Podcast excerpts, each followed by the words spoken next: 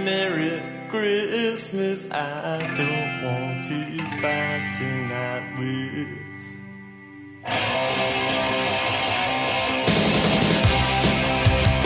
Olá, é Douglas Rainho, idealizador do blog Perdido em Pensamentos. E você, tá perdido aqui neste clima natalino? Tá perdido? E aí, galera, a gente tá aqui divulgando o último Tá Perdido do ano, provavelmente, tá? E principalmente porque não rolou ter um papo na Encruz agora nesse final do ano. É, a agenda ficou muito corrida, muitas coisas para fazer, muitas coisas para acontecer e não deu, né? Mas a gente volta aí ano que vem, né? 2020 tá aí com a regência de Oxalá. Mentira, não existe essa besteira de regência. E a gente tá aí pra trazer novidades para vocês, trazer mais informação, nosso conteúdo sempre ácido e tudo mais. Primeiramente, eu quero agradecer muito a todos vocês que fizeram parte desse nosso projeto aqui do Papo na Encruza durante todo esse tempo e principalmente nesse ano de 2019 que foi assim sensacional, foi uma guinada na nossa na nossa experiência, na nossa carreira macumbística, por assim dizer, tá? Porque a gente teve muita, muita, muita é, é, penetração em diversos tipos de públicos que a gente nem imaginou que ia ter quando a gente imaginou fazer um trabalho que nem o Papo na Cruz, a gente não imaginava que a gente teria pessoas tão legais assim, tão engajadas como o nosso público. Porque nosso público é bem engajado mesmo, sabe? É um público apaixonado. É um público que entende piada, que entende sarcasmo, é um público inteligente. E é muito difícil você encontrar isso por aí nos outros podcasts, onde que simplesmente as pessoas querem é, ouvir o que eles têm a dizer e concordar com tudo que eles têm a dizer. Até nas discordâncias, nosso público é muito inteligente nas suas colocações. E eu também agradeço demais por entender os nossos, nossos sarcasmos, nossas ironias, e não ficarem taxando a gente de pessoas profanas, hereges, que ficam fazendo maldades com a religião alheia dos nossos sagrados e pais mães orixás. Na verdade, o que a gente faz é só uma piadinha para alertar vocês e tentar abrir os olhos de vocês. Religião é uma coisa feita pelos homens, pelos humanos, e como humanos, nós somos falhos. Então, a religião também é falha. Não há como ter algo perfeito neste planeta. Se você procura perfeição, infelizmente você não vai encontrar e você vai morrer frustrado com isso. Tá, então neste clima natalino aqui, no aniversário de GG, nosso brother GG de Oxalá, é, queremos trazer para vocês também é, uma oportunidade de dizer esse muito, muito, muito obrigado, né? A todos vocês. Tá certo? Valeu, gente. E eu tô aqui, né, gravando sozinho, enquanto o Luiz tá lá na Europa, curtindo a vida dele. É, o Roy e a Luciana estão preparando uma ceia natalina. E eu estou aqui gravando sozinho, abandonado pelos meus parceiros. Brincadeira. Todo mundo tá com confusões aí, necessidades para resolver nesse final de ano. Mas eu tenho certeza que todos eles estão desejando também Feliz Natal para vocês. Olá pessoal, aqui é o Roy Mesquita. E aqui é a Luciana. E nós estamos aqui para desejar para vocês um boas festas. Isso, um ótimo 2020. 20, que seja um ano muito legal para todos vocês, que as coisas aconteçam legal, vocês podem fazer os pedidos para aquelas coisas lá que vocês sabem que a gente não acredita. Isso. e o que mais? E é isso aí, pessoal. Muito obrigado por acompanhar o Papo na Cruza e nos vemos em 2020. Uma coisa que eu queria dizer também é sobre o projeto do Exusada. O Exusada foi um sucesso, sucessão. A gente esgotou todas as unidades na venda posterior dos apoiadores também. E agora a gente está aí na dificuldade de saber como que a gente vai lidar com essa situação. A gente até recebeu proposta de uma editora, cara, mas uh, a gente está analisando muito bem uh, essa questão porque, bom, enfim, né? O projeto foi um sucesso independente de editora. Então a gente está pensando muito bem sobre essa questão. Se você não conseguiu sua cópia aí, seu exemplar do eixo usada, não fique frustrado. A gente está tentando dar um jeito nisso aí para que você possa ter o seu exemplarzinho, tá? Uma outra questão é que me perguntaram de novo, né, sobre a questão do Exu Caveira não ter um texto lá. E até me questionaram, cara, que se eu tinha certeza de do que de se eu tinha certeza de que não havia nada escrito ali. Ou seja, estavam julgando que havia um erro de diagramação. E não há. O Exu Caveira, ele não é um chefe de falange, tá? Ele é um chefe de legião. Então, linhas, falanges, legiões. E no livro nós falamos só sobre os chefes de linhas e os chefes de falanges. Não falamos sobre os chefes de, de legiões. Mas eu acabei colocando o Exu Caveira lá, até com, conversando com o Roy, porque é um Exu que ia ser chamado é, é, ia ser chamada a atenção, como está sendo chamada a atenção, de que estaria faltando, tá? Mas na verdade ele não está faltando, né? Porque ele é um assecla, ou seja, um subalterno de Tata Caveira e de João Caveira. Então as atividades, os domínios e as propriedades desses dois servem também para o Exu Caveira. Gente, é só usar o discernimento. Eu ainda tive que ouvir se eu tinha certeza no livro que eu escrevi de que não tinha nada escrito no negócio. É, é um absurdo, né? Mas beleza, vamos lá, vamos continuar na vida. Vamos ler uns e-mails aqui nesse clima natalino. Primeiro e-mail aqui é o Bruno Coelho. E quando a Umbanda começa a perder sentido? Primeiramente, agradeço a existência do programa de vocês. Tanto o blog como o podcast me tirou muitas dúvidas sobre Umbanda. Meu e-mail é sobre quando a Umbanda começa a fazer sentido para você mesmo. Há dois anos, um preto velho me convidou para desenvolver depois e resolver um problema muito sério da minha mãe. Na época, prometi a essas supostas entidades que me acompanhavam que eu desenvolveria se eles ajudassem minha mãe. Acabou que entrei para a corrente de desenvolvimento. Um terreiro muito lindo, simples e com 30 anos de história aqui no estado do Espírito Santo. Tudo no começo era muito lindo. Eu chorava com os pontos, as incorporações vieram muito rápido, o que sempre me despertou dúvidas, mas as entidades sempre diziam que era porque eu estava atrasado no meu desenvolvimento. Lógico que, com muitas limitações, após um ano comecei a cambonar. Aprendi muita coisa e vi diversas situações acompanhando atendimentos e anotando as receitas de um preto velho para consulente. Mas agora, após dois anos, tem, tem uma enorme dívida, ou dúvida, dentro de mim. Parece que a Umbanda começou a perder sentido. E a beleza que eu enxergava, eu sinceramente não consigo entender essa verdadeira caridade que os guias da direita fazem. Não entra na cabeça. E quando eu vou conversar com os guias e com os próprios médios do terreiro, eu sempre acabo saindo como uma pessoa ruim e perversa que está ali para desenvolver essa moral atrasada. Mas será que sou tão atrasada assim?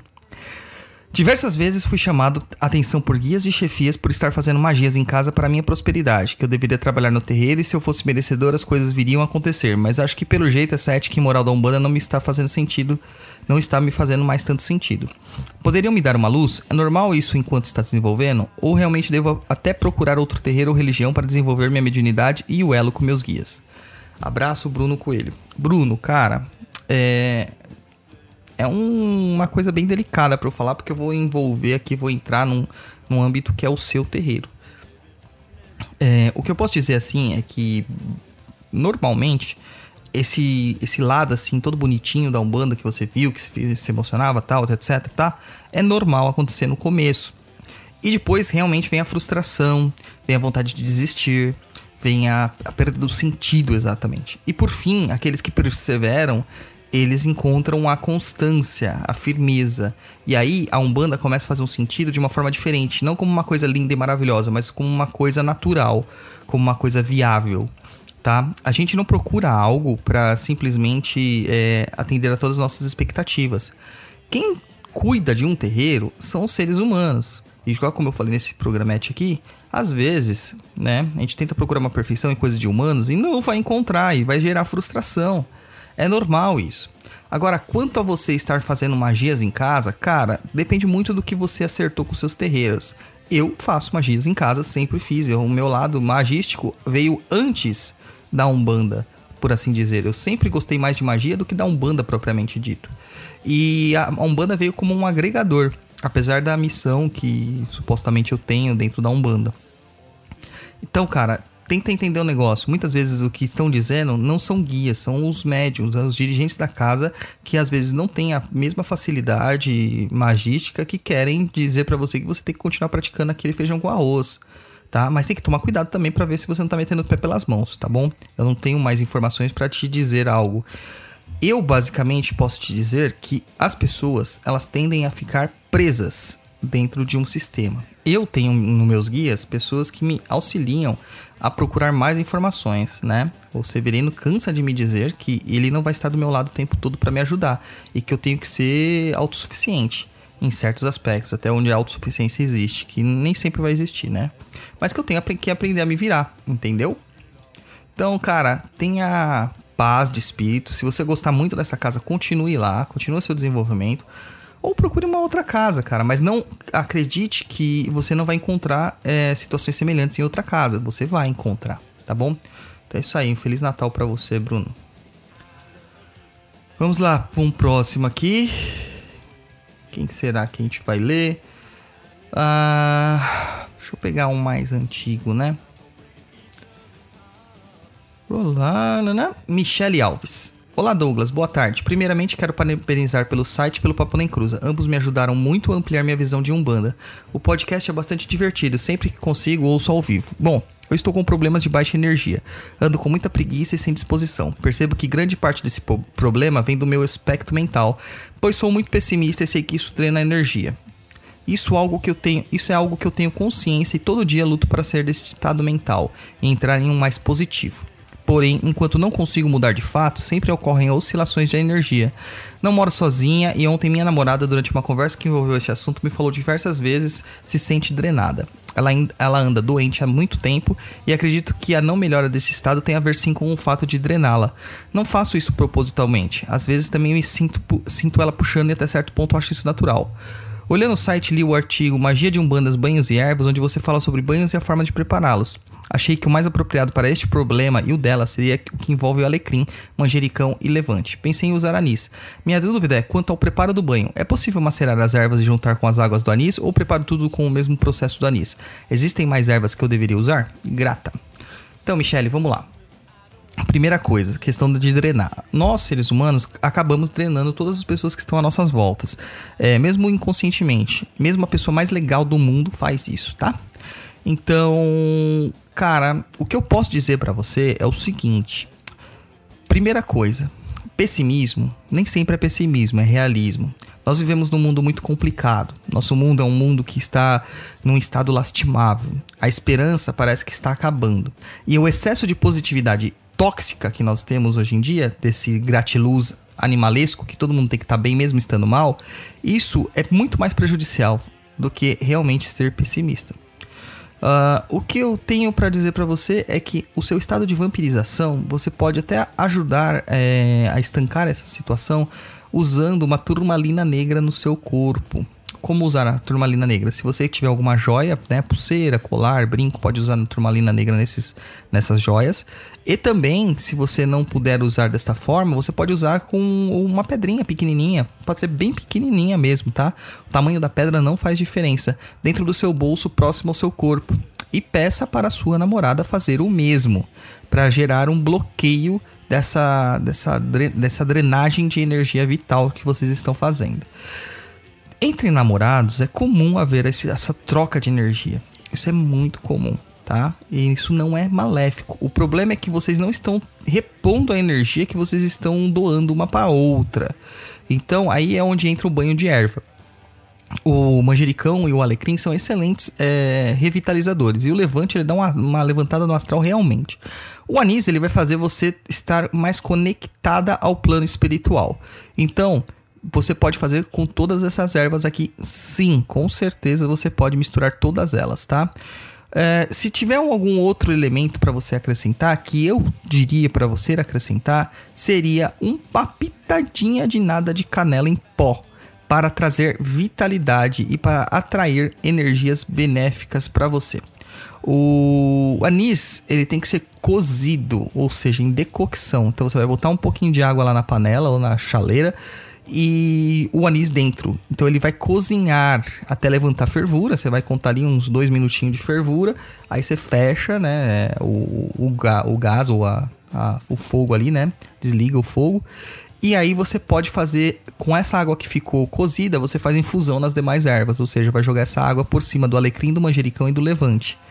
Tudo bem? Daí por no final você pode colocar pitadinha de canela, misturar bem, deixar ali descansando durante uns 5 minutinhos, né? Com um prato em cima, abafando o, o preparo uma tampa. Aí você coa tudo isso e joga da cabeça aos pés. Inclusive para sua namorada também. Tá bom, Michele? Muito obrigado aí pela sua participação e tamo junto. Vamos para a última aqui.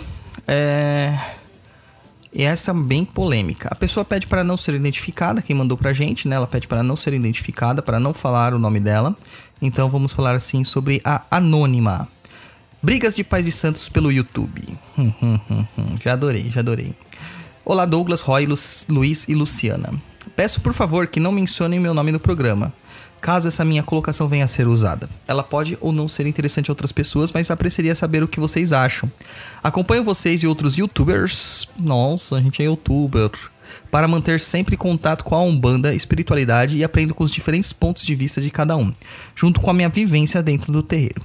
Vi pais de santos em seus canais no YouTube criticando um ao outro, mas sem mencionar os nomes. Um criticando a tradição do outro, um falando que o outro estava se beneficiando de forma financeira com os cursos que o outro estava dando e divulgando, o outro falando que estava sendo copiado o sistema de assinaturas de cursos de divulgação de informações tipo Netflix, além de um dizer que o outro não pratica umbanda. Me senti muito desconfortável, porque não vejo esse tipo de atitude como uma forma de que o dirigente deveria ter. Vejo a tecnologia que temos hoje como uma forma muito interessante de se fazer informação e, infelizmente, desinformação. Chegar mais longe e imagino que os amiguinhos do outro lado que não têm interesse que essas informações sejam divulgadas venham a trabalhar mais intensamente sobre essas pessoas, massageando e atiçando o ego, incentivando a briga. Imagino que essas energias alteradas podem vir a influenciar o trabalho do terreiro em si, visto que os seus dirigentes estão envolvidos nessa energia. O que acham? Como ficam os filhos e consulentes dessas casas? Fiquei muito, mas muito triste, pela Umbanda, pelo lindo trabalho que é feito. Estão sendo substituídos por embates de egos. Agradeço a vocês pelo trabalho que têm feito com leveza e divertimento. Isso faz com que, apesar das tristezas que vemos no mundo macumbístico, nós continuemos a persistir em procurar materiais para estudos. Um grande abraço e tenham um ótimo ano. Então, Anônima, é o seguinte. Aqui eu vou ter que contrariar você em vários pontos e eu vou parecer um desses caras que critica todo mundo. Primeira coisa, o que eu posso dizer dos amiguinhos lá do outro lado que não querem que as informações sejam divulgadas? Muito pelo contrário. Eles querem que muitas informações sejam divulgadas para as pessoas ficarem perdidas naquelas informações e não saberem o que pensar e serem levadas pela fascinação. O que nós vemos hoje em muitos canais do YouTube aí, que tem muita gente aí, mais de 100 mil inscritos, 200 mil inscritos, pessoas aí que são verdadeiros, é, verdadeiras web celebrities, né? Youtubers de fato, não a gente, porque a gente é bem pequenininho. É, o que nós vemos é que eles fazem tudo pela audiência. Tá? Inclusive alguns mudam de postura assim como mudam de calça, cara. E isso é ridículo. E muitos deles não têm nem a formação básica, a informação básica, o sustentáculo necessário para informar ou para dizer as coisas que eles falam. Seria a mesma coisa que eu falar sobre candomblé, colocando em detrimento a palavra de um babalorixá de candomblé.